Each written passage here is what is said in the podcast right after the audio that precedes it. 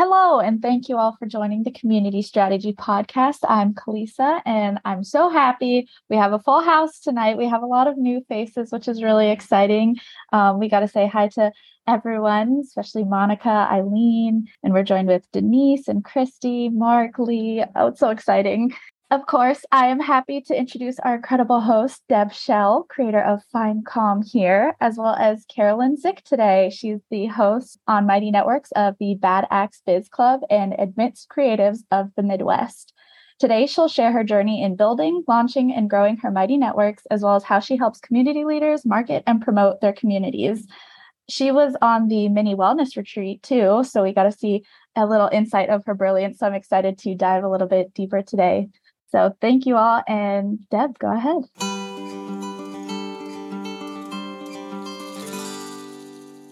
Awesome. Fantastic intro. Yeah, thank you. And Carolyn, let's start it up here. We have been uh, networking for quite a while. In fact, how did we mm-hmm. met in person? Yeah. Which is pretty nuts.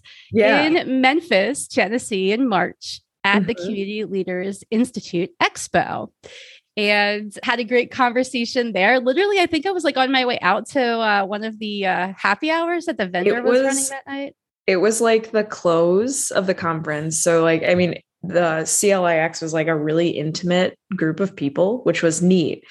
So, like, you know, everybody had kind of like seen each other in passing or been in similar like sessions. I think I probably saw every person who was attending. So we'd seen each other before, but like had never talked and then my co-founder of Amidst and I were there together and we were on our way to drive our long drive back to Iowa like as we were walking out so was Deb passing and we stood for like 20 minutes and had like a really lovely chat and got connected that way. Yeah, I feel like you were like, "Are you that Deb Schell person?" yeah.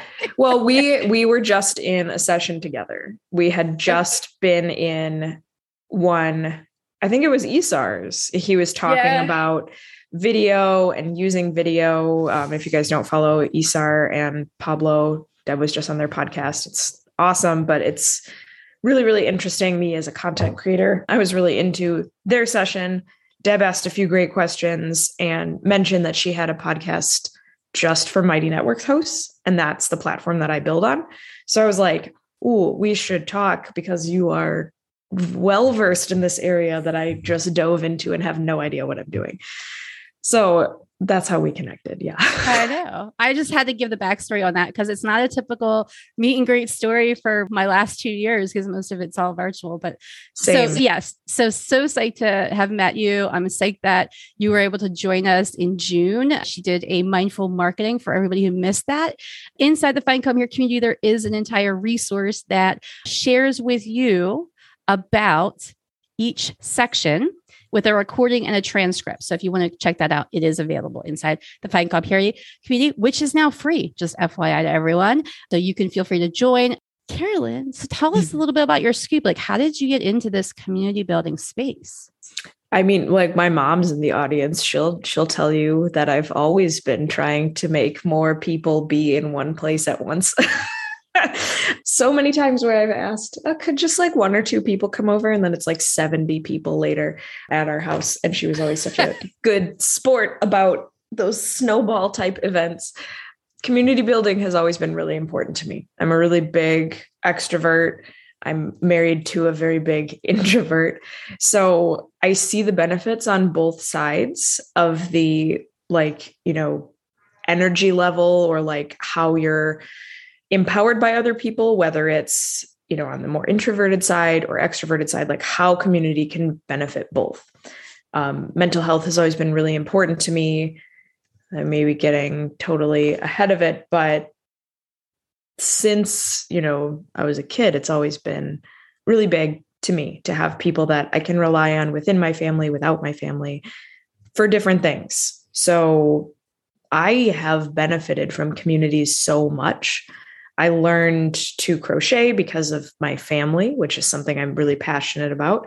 And I learned to knit because I made a friend on the internet from Norway who taught me in the middle of the night on Skype back in 2011 what? how to knit.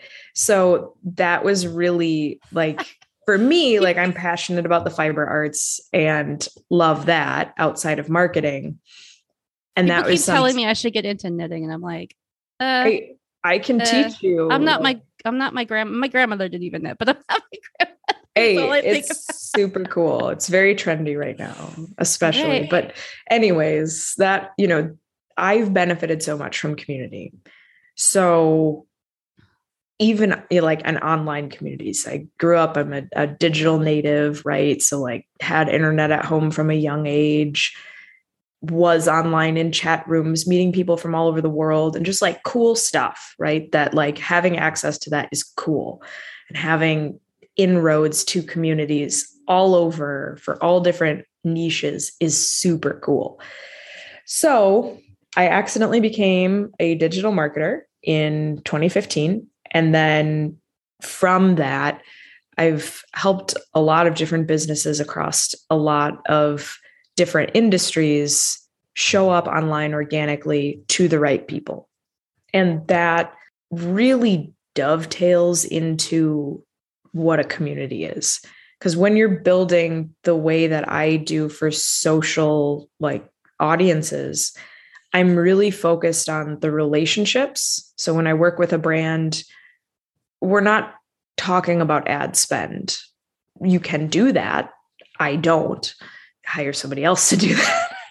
but we're talking about, you know, what is your content doing? What is the point of being online? I'm a big proponent of if you have no goal for what your marketing is going to do, like get out, like throw your phone Yeah. in a river. Con- You sh- shouldn't content for content's sake is not a thing anybody should do and i feel like No. i've I, I i've been there done that and have like the f- 15 t-shirts to prove that Oh yeah. not- Well, like we're all guilty, right? Like it's so easy to fall into the desire to make stuff just because you feel like it'll help you get ahead. And in like, you know, 7 plus years of like teaching people how to market themselves effectively and in an organic way, it always comes back to the people. And that's what a community is.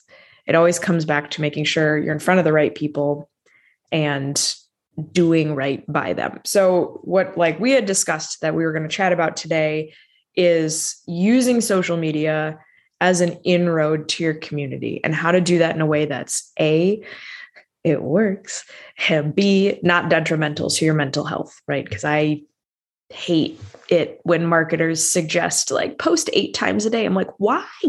Like I'm sure we've all read some blog that's like the best way to grow on Instagram is three reels a day and 45 store. You know, like we've all seen that. And like, sure, that's the best way to grow if you want to hate everything and be sad. We all like our brains are our biggest assets and engaging in behaviors that detriment our brains, like no thanks. Not for me. Not not my not my plan. right we, we have like a limited finite amount of energy Yeah. and Yeah. and that's why it's like i like when we talked about mindful marketing and how do you you know promote this idea of a community community concept and and you have a community that you want to bring together people because you just love you know connecting with people but then you also need to still have it as a business and Yep. somehow have it return on investment so how do these two things align right which is what i really love how you talk about Yeah. So with that, like how they align, and I've been doing this. So I launched Bad X Biz Club in January after sitting on the idea for almost a year and trying to figure out like how does it look? How does it work? I've pivoted like four times since then, right? So that's, you know, like it started as a paid community. Almost immediately I was like, it just doesn't sit right with me. It's, you know, it's free. There's paid functions inside it. Like there's a class, there's going to be other things that are within it that you pay to get access to, but the general thing is free. So, how does that make money? right. So, one of the things that I did, like, this is me, my strategy that I'm still working out the bugs on for Biz Club is one of the biggest things that I think I did right with it is any of my social media presence, especially on Instagram, is always focused on modeling behaviors that would later translate really well to a community. So I was already doing the community building on social media. So people were kind of primed. So what that that's like that's the big goal, right? Use your social media almost like a testing grounds for community or a vetting grounds for members. So, what that looked like for me, and it could look similar or different for you, is I made sure that my audience was correct first. And Deb does a lot of work with this for discovery. And before you've even launched a community, making sure that the audience is right. So maybe you're going to be launching a community that's about your services or your skills or a niche interest. If you already have a social presence that's adjacent to that, like if you have your your business, right? So I have Bad X Enterprises is my main social media presence. If I have that, I use that as the testing grounds for Biz Club even though Biz Club is kind of its own thing, but under the Bad X umbrella, I didn't make a separate social media presence for it. I'm like, maybe someday I would, but right now I already have an audience with my existing social. Use that, test it, see what content resonates, start there, use it for market research. I am constantly messaging my most active followers on Instagram or Facebook or emailing people I've worked with in the past and asking them, what do you need? What is your biggest struggle? What is making you super happy right now? What do you wish you had more of in your life as a business owner? You tweak those questions and that research relevant to your industry, and you have a free pool of data, which is what is going to make your community succeed. So, after audience testing, another big thing that I use my social presence for is once I know the correct audience is showing up to my posts, I start playing with the content. So, that's like, what do people respond to? Um, one thing I started doing a lot more of that I don't do on Instagram anymore because I do it all in my community is I started live streaming people didn't necessarily always show up to the lives on Instagram or Facebook. A handful would. Time is hard because I have people that follow me from a bunch of different time zones, but the replays were really high value. People watched those. So that was, you know, an indication to me that like having the live still useful. The replay is really where it's at. And then getting people in the habit of interacting with me in a live platform or watching the recording, that format I do that in the community now. Those people that were watching it on Instagram, I started trickling off of doing live streams on Instagram as much. I'll do one maybe once every other month, but not that frequently. And I was doing them weekly for a while, kind of phase out of that and start redirecting to the community. That's where the live things are happening. If you liked those, they're here now. So that sort of modeling of content became really important. And then my my personal favorite thing was behavior modeling. So, demonstrating what I want people to do within the community and seeing if they do it on my social. So, it's really important to me that people be willing to comment, reply, talk, right? Like a community where I just post resources still would be somewhat useful, but I could do that on my website and save the fees for Mighty Networks and just put a bunch of downloadable stuff on my website.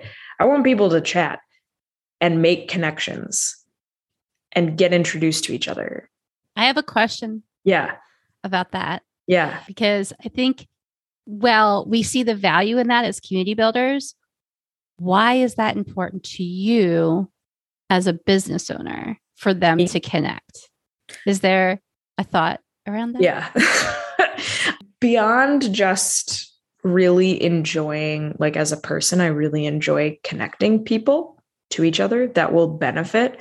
Like I like that. That makes me feel good. It makes them feel good. But beyond that, it's, I mean, without sounding like callous or cold, it's goodwill factor.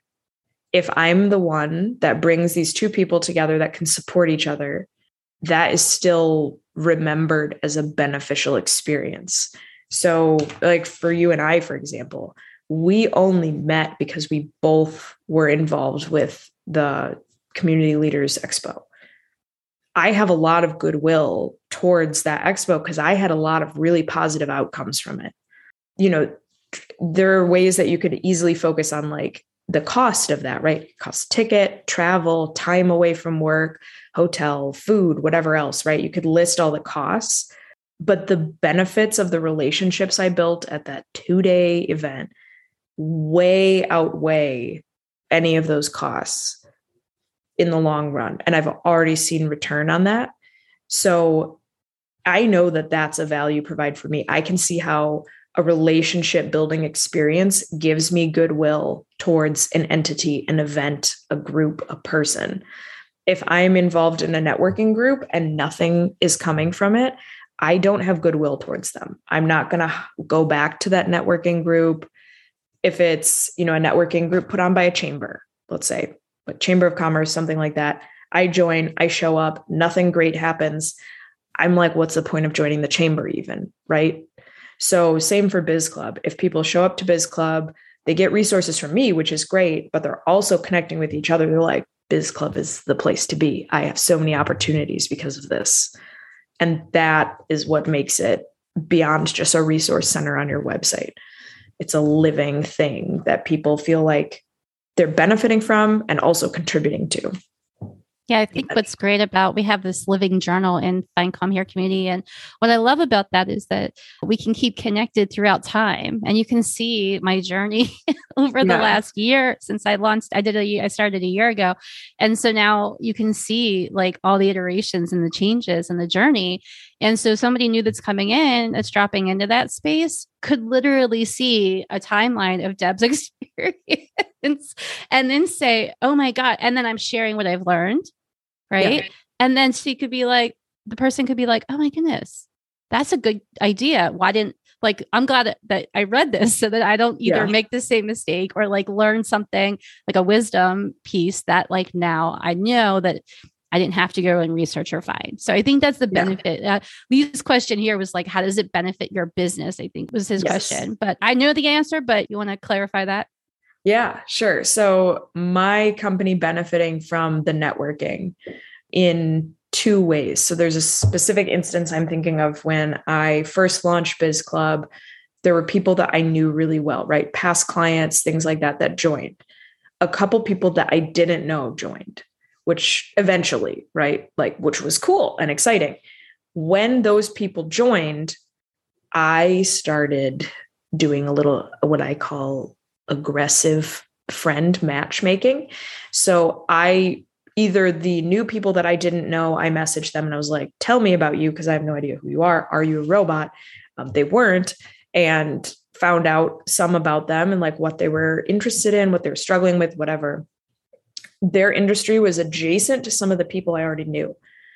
I made sure that they connected. That was cool. That was great. The new person that just showed up after connecting, the mm-hmm. person I already knew talked about in private, like not like with me in the room, like they're having a chat. They talked about how beneficial my services or my skills were.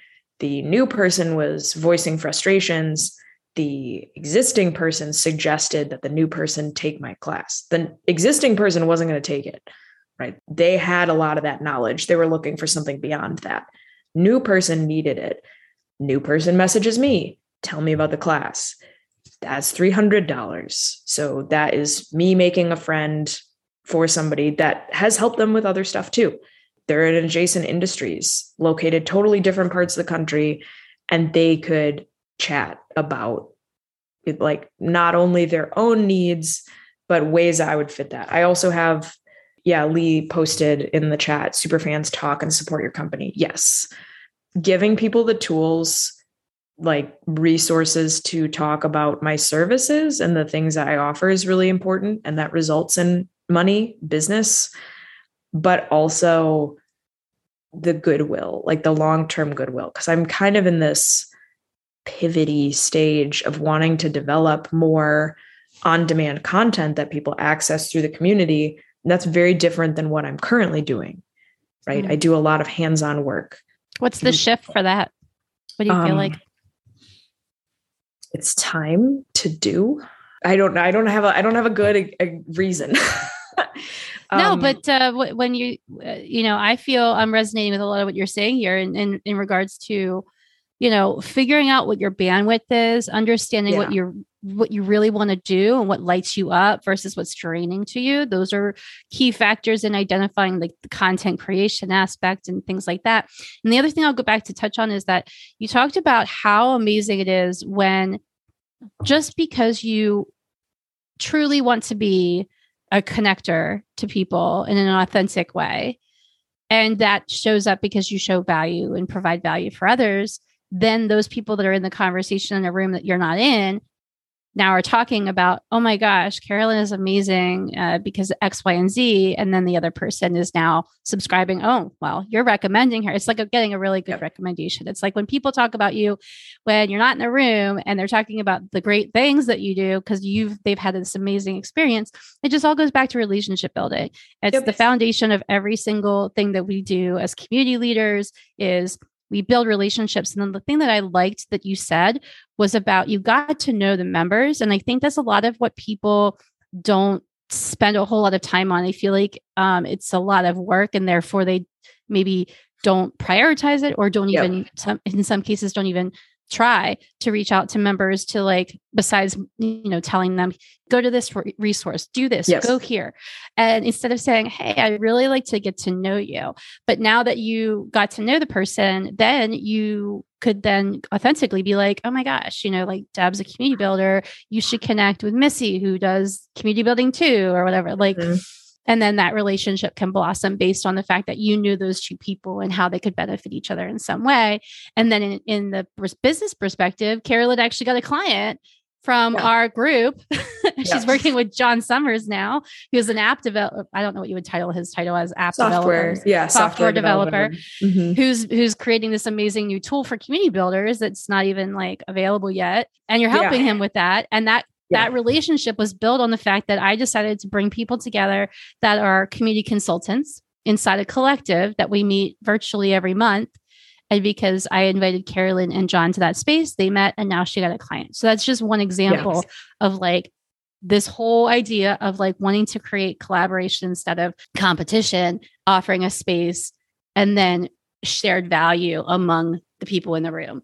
I wanted to just mm-hmm. share that beautiful story because no, and it's it's awesome. And like some, you know, you kind of asked like what is the reasoning for wanting to do more of the on-demand content? First of all, I mean, like I really see that my audience benefits from it. Doing live workshops, I love. I thrive off of, you know, a, a virtual or in-person room of people a lot of business owners can't show up at a set time. So having something where they can take on their own pace, 2 a.m., 2 p.m., whenever they want, that is super important to my business still being able to function. Because I was doing a lot of like live workshops, no one was showing up, but then the recordings were really well viewed. And I'm just like, you know, get frustrated with it. But then you're like, okay, it's not about me and like necessarily my favorite way to interact with people, that will come.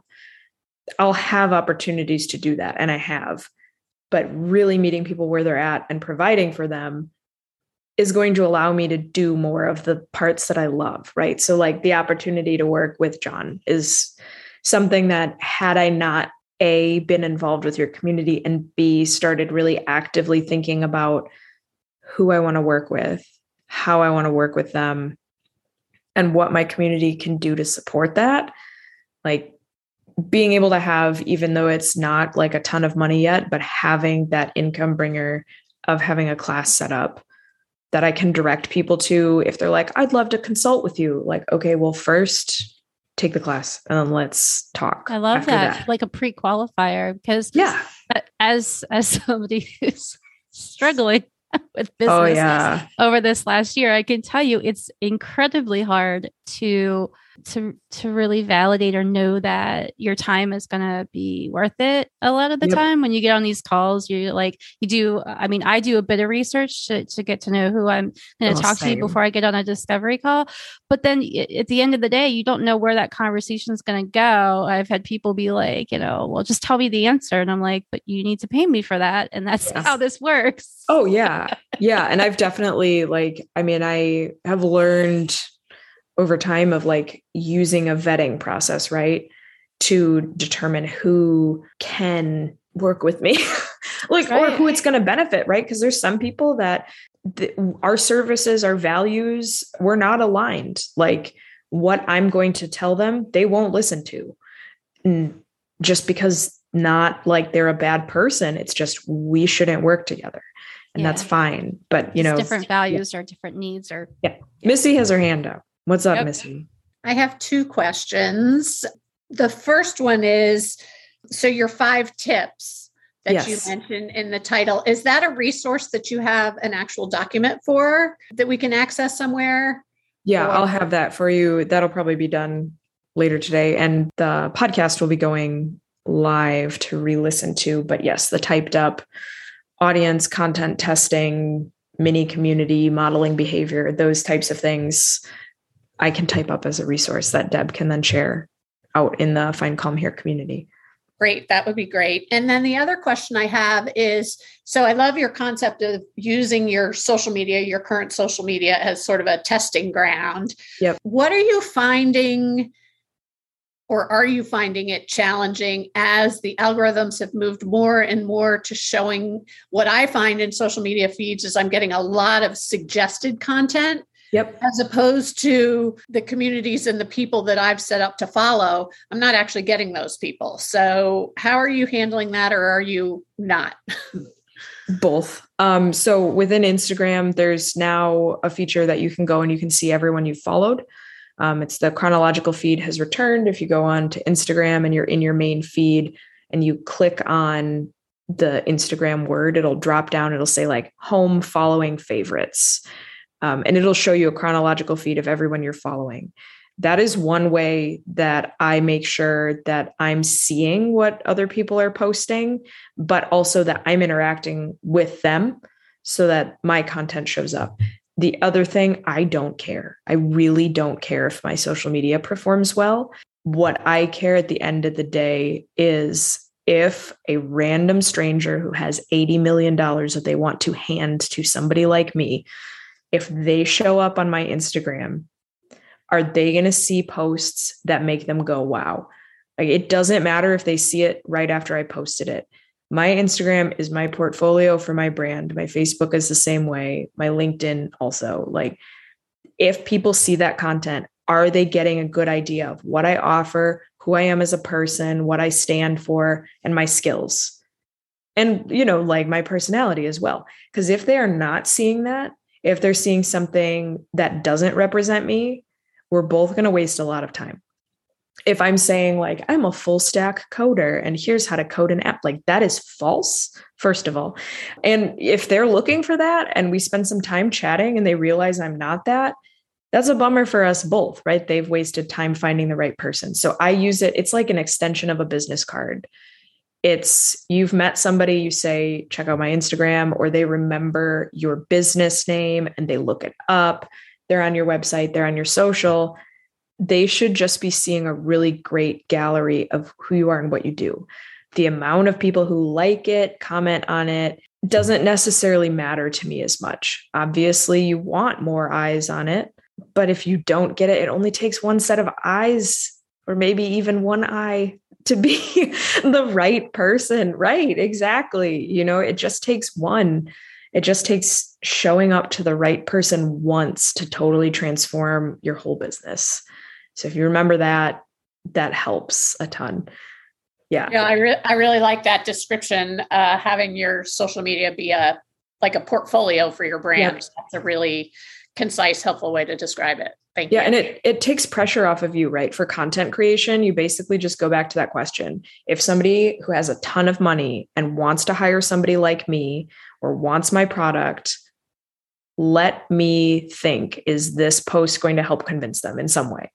Yep, just you I see lots of people it seems like it's resonating with. Yeah, it takes pressure off content creation because you're like you can look at it you can be like, "Okay, well jumping on this trend help." Yeah, you might get a reel to go viral if the person who is your most idealist, bestest, perfectest client ever sees it, is that trending reel going to help you? Like maybe it makes you more human, more relatable, but like does it provide value? Yeah. So one of the things that I loved, I want to point in one of the things that I love that you said during the mindful marketing session was about longevity. Yeah. And time commitment to platforms that offer longevity. So yeah. when we say that, explain to everybody what that means for us. so this is also, I mean, if you want to join in the fun journey of seeing me do this and take my own advice in real time and struggle and fail and have success and get frustrated with platforms that promote the long life of your content are better use of your time, right? So, what platform, if anybody wants to type in chat, what platform, social media do you think gives your content, you make a piece of content on this platform, how long are people going to see it or discover it? Joanne was like right on it. She's like immediately know, had she, it typed up. She's like Pinterest, and it's funny because I just yeah. met a Pinterest uh, VA and uh, was blown away by the amount of people Traffic. on Pinterest because I haven't been on Pinterest honestly for oh, like yeah.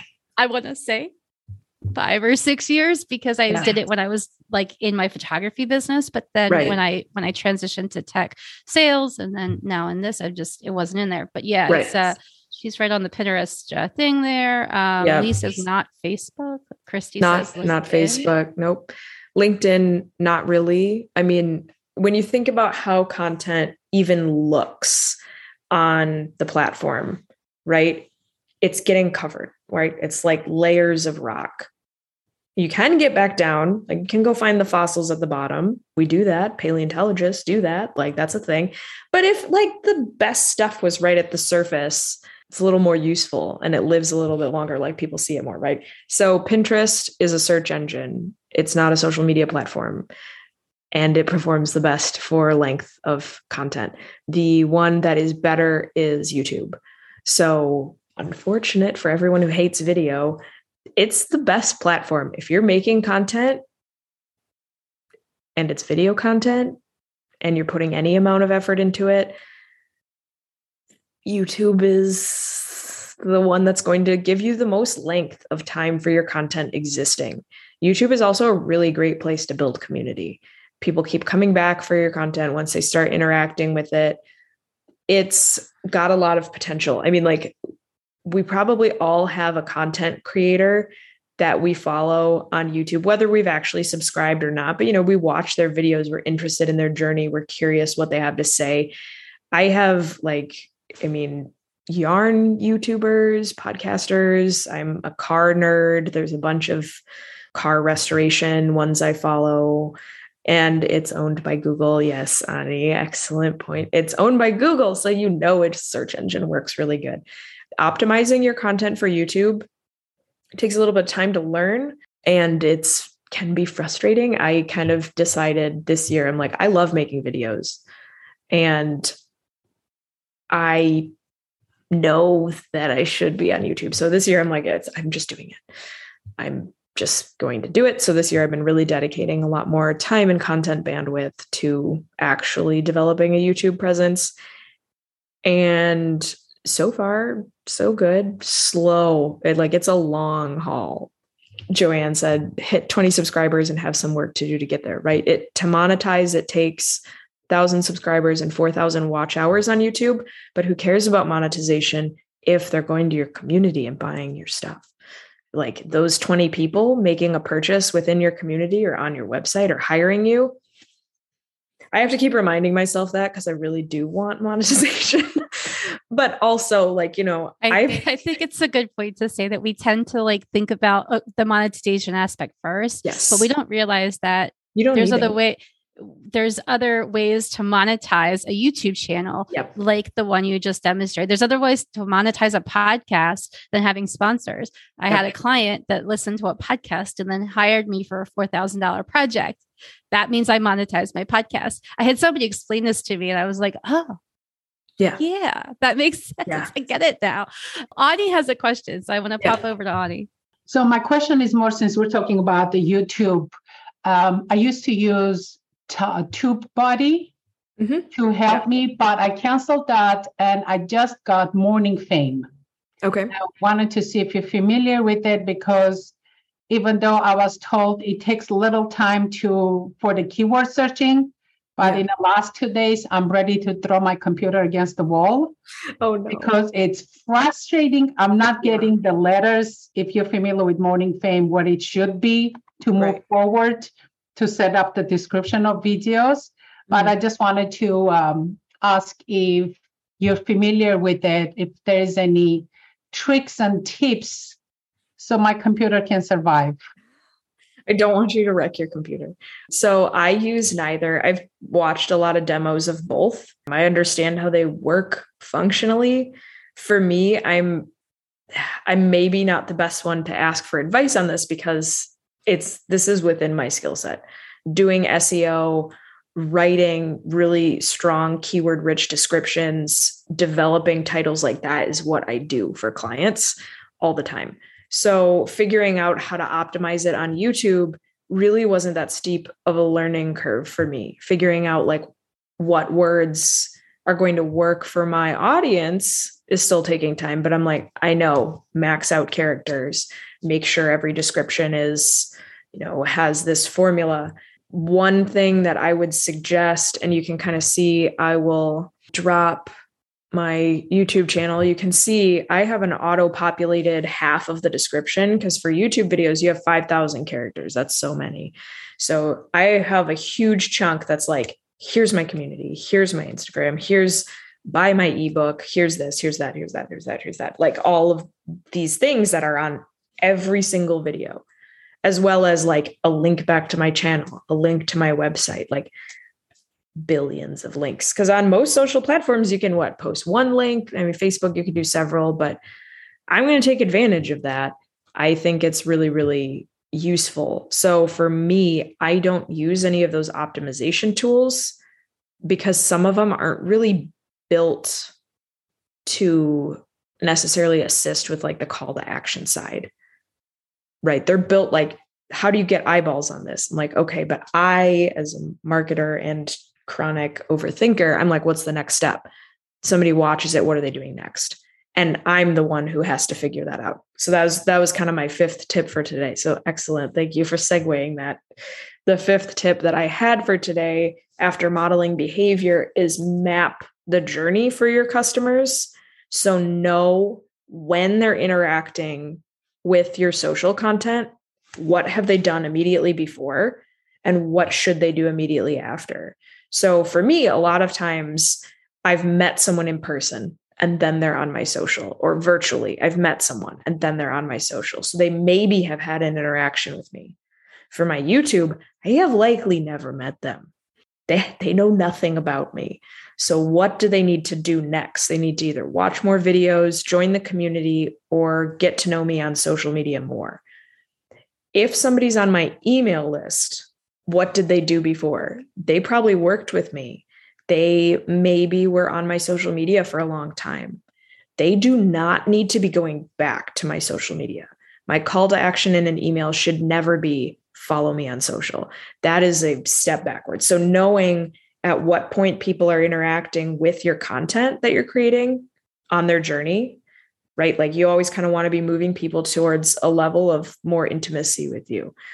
Even if they cap out somewhere and they're like, okay, I can never pay her, I, I'm never going to hire her, but I want these resources they've capped out, they shouldn't move backwards. So I hope that kind of makes sense with, especially with YouTube, right? When people are seeing those videos, what have they likely done before? That informs my descriptions my titles everything more than you know what's the best thing on youtube that i can do like strategy wise it's kind of like taking the strategy and it's twisting really, it to your own it's a devices. really great lens through which to look because it really is more intentional and the way we talk about marketing and how we you and i carolyn have talked about this in the past of like just wanting to be more intentional about yeah. how we spend our time, making it more meaningful and impactful, and then how to how, what does that look like? And I think right. while YouTube is the long game, and you don't need to spend a lot of time on this. I feel like it's just you just need to start. And one of the things I yeah. I did was like I just started in 2020 and I just started doing these videos and I was doing all of these workshops and I was really on social media a lot. And I think I got like 40 something subscribers, like randomly without even really trying. But nice. then, you know, like my mission changed and my focus changed. And then I was like, well, I don't want to spend another time time building a whole another YouTube channel. Yeah. And I even bought a course last year, which I I went through like two sessions and then haven't finished about like how to have a successful YouTube channel when I realized I don't really want to have a YouTube channel. Right. But the more I think about it and realize I don't have to like stop everything I'm doing and like spend 10 10,000 hours you know making my YouTube channel amazing. It's like mm-hmm. more the incremental investment of time. Yep. Uh, so one hour a week, you know, 15 minutes every three days, whatever the time is that I want to decide to commit to that. It's more about just structuring my time in a way that, okay, I'll just make sure that I, you know, upload a video after we've aired, you know, after we've done the recording so that it's there. And and then you know going back to to just building more habits around it. So it's not so overwhelming of right. Like, i mean you can look at somebody who has been on youtube since the beginning. You can look at the the john and hank greens of youtube and see like how far advanced they are and the the volume of content they put out. I'm like they have a whole team. Yeah. like, you know like and, comparing that it's unfair and it you know like that's great to have trajectory towards if that's the way you want to go but just starting yeah is important okay and christy asked a question com- yeah, stop comparing yourself to people yeah. who have like a team of social media marketing experts because you're doing just fine all of yes. you yeah julianne amazing is. 20 amazing followers yeah it's i always think about it too like this right like sometimes you can get really down about like okay that had like five views or zero i've had my last two videos have had two and I think one of them was me um, on another account. So I and I've had ones that have gone really well, and it's frustrating when it's like, okay, well, this content I know has value. That's all that matters. It doesn't matter who views it. Eventually, it's going to work. So, looking at it from that lens of like the again like using it as a portfolio it's also a time saver for me if i talk about a topic and somebody comes into the community and I already have been doing this and they're like, I don't know if I have the right audience. Well, guess what?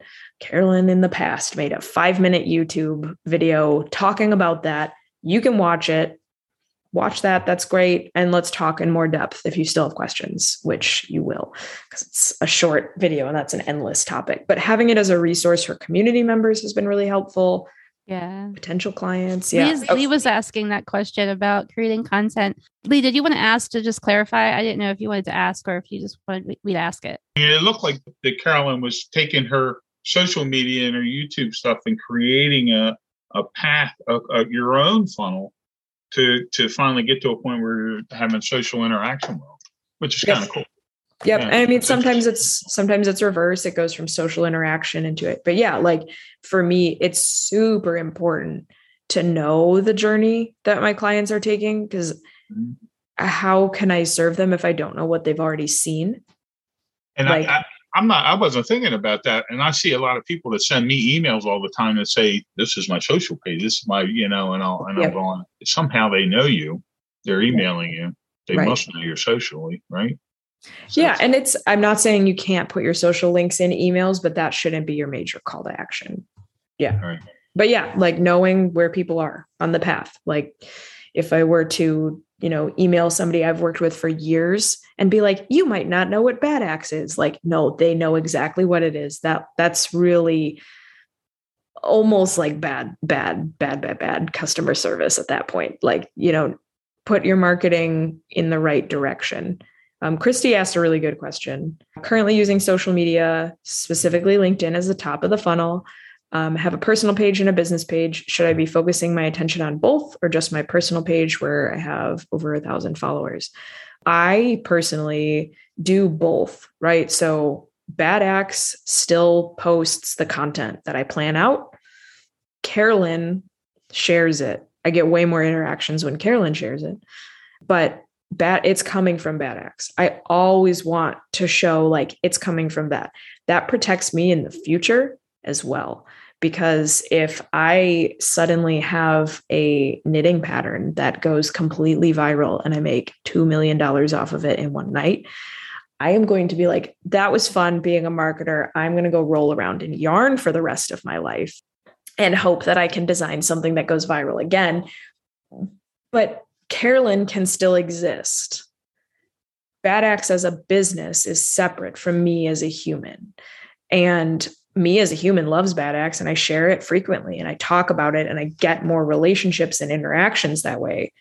But the content is always coming from the business side and having zero impressions, even though there's a lot of followers there. you know what I mean? Like yeah. Link, LinkedIn's a weird world, but yeah, always like kind of giving yourself the freedom to exist and to pivot. It's another thing too with like um, Facebook, right? Because you have your personal persona and your business. I have business owners that'll ask me like, how often should I share it to my personal page? That's up to you. It's you know, it's we are a whole human we're interacting in everything you don't just like shut off part of you but online you need to protect yourself in a way that like you're not putting yourself in a place where you are your brand entirely even if you are even if it's just you you need to have that layer of protection that you can be like maybe carolyn doesn't want to talk about Bad Axe today maybe we're in a fight know, maybe we're frustrated and Bad Axe can just post its stuff. I don't have to do it. Oh, I love that. Maybe we're, I feel like that with Find Calm Here sometimes. I'm i mean, like, I like, be upset with Find Calm Here, but right, I could be. Well, and like I, you know, I personify. That's an easy way to figure out like your brand voice is to like personify it, right? And like think about like, okay, what is Bad Axe? Like it is me at the end of the day. It's always me, but it's also its own thing. Like I could conceivably remove myself from it. It would yeah. probably not work. I want to have uh, also a comment. And Christy asked about, yes, I do this too. So I post on, we use Buffer for our social media scheduling. So we schedule things out on Buffer and then it goes out to our Twitter, uh, Instagram, LinkedIn, and Facebook pages of my business for, for the Find Calm Here brand. And then I go in to LinkedIn and then, and I've specifically changed my strategy around this. I only focus really on LinkedIn. I don't do it much on Facebook. I used to do it more on Facebook, but now I've switched to LinkedIn. So I, I, I then I go over to my, I, I go to share it and then I share it on my personal page. And then on top of that, I try to tag some people so that they like to bring their attention to it because then that ends up getting more views and one of the things i recently did and i think it's a it's a matter of context right? So i wanted to ask a question to try to get feedback from people for my book that i'm writing. So i actually shared a question as deb because i had authentically had a question about a book i'm writing. But then like i have content where i want to drive people to either read my blog post or listen to a podcast or whatever. And so then I would share it as Find Calm Here, and then Deb would share it. Right. So there's different practices for different things. And I also have, um, I re, I, I keep going back and forth about should I have, um, different aspects of my life on LinkedIn. For example, I went to school for journalism. I have a background in, in photography and photojournalistic d- degree and experience there. I won three Keystone Awards that nobody really cares about anymore. but like I, I had a really successful career as a, uh, as a journalist for a while. Then I went to tech sales and did tech sales. Then I became a artist and I had over um, 20 exhibits of my photographic artwork. And then I did commission sales for hotels. And then on top of that, I was in tech sales. And then on top of that, I launched a business in 2020 called Find Calm Here. So Deb is very layered of a person.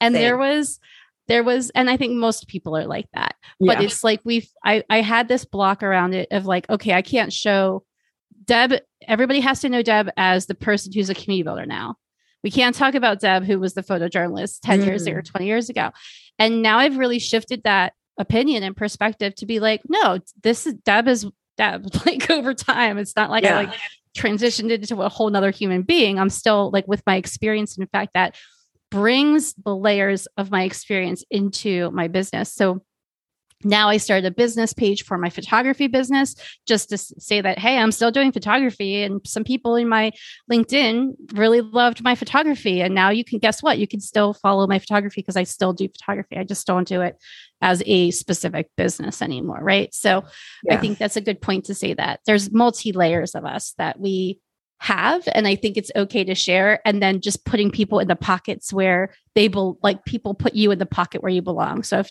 there's certain people that just remember me as a photographer or a writer or there's certain people that remember me as the tech salesperson. So that's okay but i'm multifaceted in those aspects. Sorry i just went on a yeah. tangent. No and that like i mean that as service providers that's like a huge benefit. Like i don't know how many times I've been able to actually like really relate with a retailer because I did a startup for a year. I ran a yarn shop, like a brick and mortar yarn shop with a friend from high school. And it was awesome, great experience. But that, you know, not every marketer has started up a yarn shop or run a business besides a marketing business. So it gives you a perspective on like what the day to day is what it's like to be on the other side of that. I know we only have like three minutes left, but yeah. Joanne yeah. asked what my thoughts about TikTok were, and I love TikTok. I really do. Um, I hated it for so long. The technology is absolutely terrifying and it's really, really bad for your mental health. Um, it's a super addictive platform. You have to set timers. I it's currently deleted off my phone because um, I went for like my typical self of like a three week spree of being really active there. I have two TikTok accounts. I have one, well, three technically. I have three TikTok accounts, one for my fiber artistry that's recently started. Like I recently started that one because I was already making reels on Instagram for that stuff. So I was like, that's silly. I should also use them on TikTok. And there's a big fiber arts community there. One for Bad Axe, which I don't really use that much. Um, and then one for my kind of like personal, right? Like I made the personal one first that I used to explore the platform because I'm like, people were asking me about it. I didn't have an account. I was like, I need to know what's happening here. It's my job. so I made it. I really like it. I really think that there's a lot of potential there if you're already making videos. If you hate videos, and they make you upset, don't get a TikTok and don't try to force it. It can be a lot of fun. It can be a really lighthearted, interesting, cool place. The way mathematically that it works and shows you content, I find fascinating. Like, just how like people joke it's like oh yeah tiktok diagnosed me with you know whatever of like behavioral disorders and things like that but it really can figure out what you're into without with very minimum input from you which is because of face recognition software which is fine. The robots own everything. We we're all trapped now. Skynet it's fine. That's uplifting. But yes i i think it's an interesting platform but don't add a new platform if you're not ready to make the content for it. Don't start a youtube if you hate recording videos. Don't get a tiktok if you hate it if you want to check it out and see what it's like, go for it. Make make an account. You don't have to make it a big thing. Just check it out. See, set timers, delete it from your phone. Yeah, it sucks you in. But that was great conversations. There's so many good questions, and social media is the one thing that you know we think as business owners we have to be doing we have to be really active and we have to build this gigantic audience and while that can be helpful to get people to know you like on a wide audience level, we also have to be really concerned about our own personal needs and yeah. putting those first. So I am the the the really the person that has been spent a lot of time and energy creating lots of content because I honestly wanted and enjoy doing it, but at the same time, like it's sacrificing my mental and physical health, which now I'm like, okay, need to like put the brakes on a million things and really get direct and focused on what's going to really bring me the return on investment for the business when I'm working on my business. And then giving me enough time that I can walk away and say, okay, Deb's going camping this weekend and we're going to have a away from my computer weekend. And that's going to be fantastic. The key here is knowing yourself. I think the biggest takeaway I've found like from today was just like, do what feels right and what lights you up and what you get what you want to do, not what people say you should do. yep. Yeah. And like, again, your brain, it's your biggest asset. You melt your brain, you have nothing left to run your yeah. business with. Like, keep keep that protected at all oh. times. Thank you all for being here. I'm super glad that you could join us again. Continue the conversation in the uh, Find Calm Here community. I love for Carolyn if you could share your resource yep, in the Find Calm Here community for people um, so that they can like dig into that. You can create an article or just if it's a PDF, whatever it is, just uh, throw it in the Find Calm Here community and, and they can all grab it there. For everybody who is listening to this recording on the podcast, if you're interested in joining our sessions, all you need to do is send me an email at deb at findcalmhere.com. And I would love to have you join our conversations. We are doing more live interviews. We do have two coming up in August. Lisa, could you remind me of what the podcast live interviews that are coming up in August are?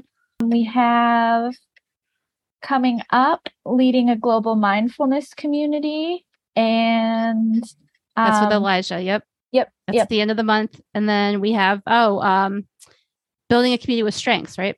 Mm-hmm. And so going starting in August, we are going to be having live events every other Friday. So that'll be our consistent, like, kind of come and connect with us uh, when you're inside the Find Calm Here community. So I just want to point that out. And uh, thank you so much for everybody who has uh, shared and connected and reached out to us today. Uh, if you want to get a hold of Carolyn, Carolyn, where can people find you if they're super excited to talk with? Um, I think one of the best ways, I mean, you can message me on any social platform. I see I got some requests on LinkedIn. That's awesome. I'll be approving those and messaging you guys back later today. Biz Club is free to join if you want to talk more mindful marketing. I can throw that link in here again that is another really great way to interact with me directly. Yeah. Um, and your community is free, right? Am I right?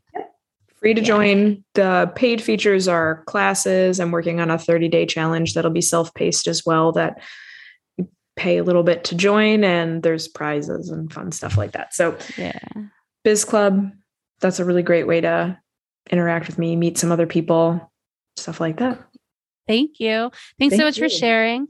And yeah, super excited to have you uh, coming up. Like I said, Fridays are going to be every other Friday are live workshops. Our theme for August is community structure.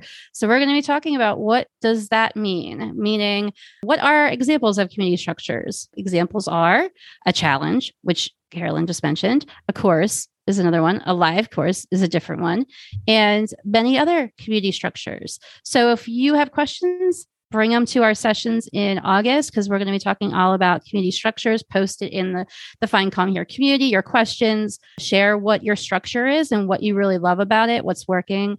If you've got like a monthly event that people really show up to, let us know. Like, I'd love to hear more about what's working with you. And so that's what we're going to talk about with Elijah. He launched a daily dose mindfulness community bonus twice a day uh, with with instructors that has turned out to be really positive experience for his community which has over 8000 people probably 9000 people at this point and then the other person we're going to talk to is allegra who is uh, an expert with with uh, YouMap, which is a uh, certification and assessment program to better identify your strengths, so you can really focus on leading your business or your community with your strengths. So those will be coming up.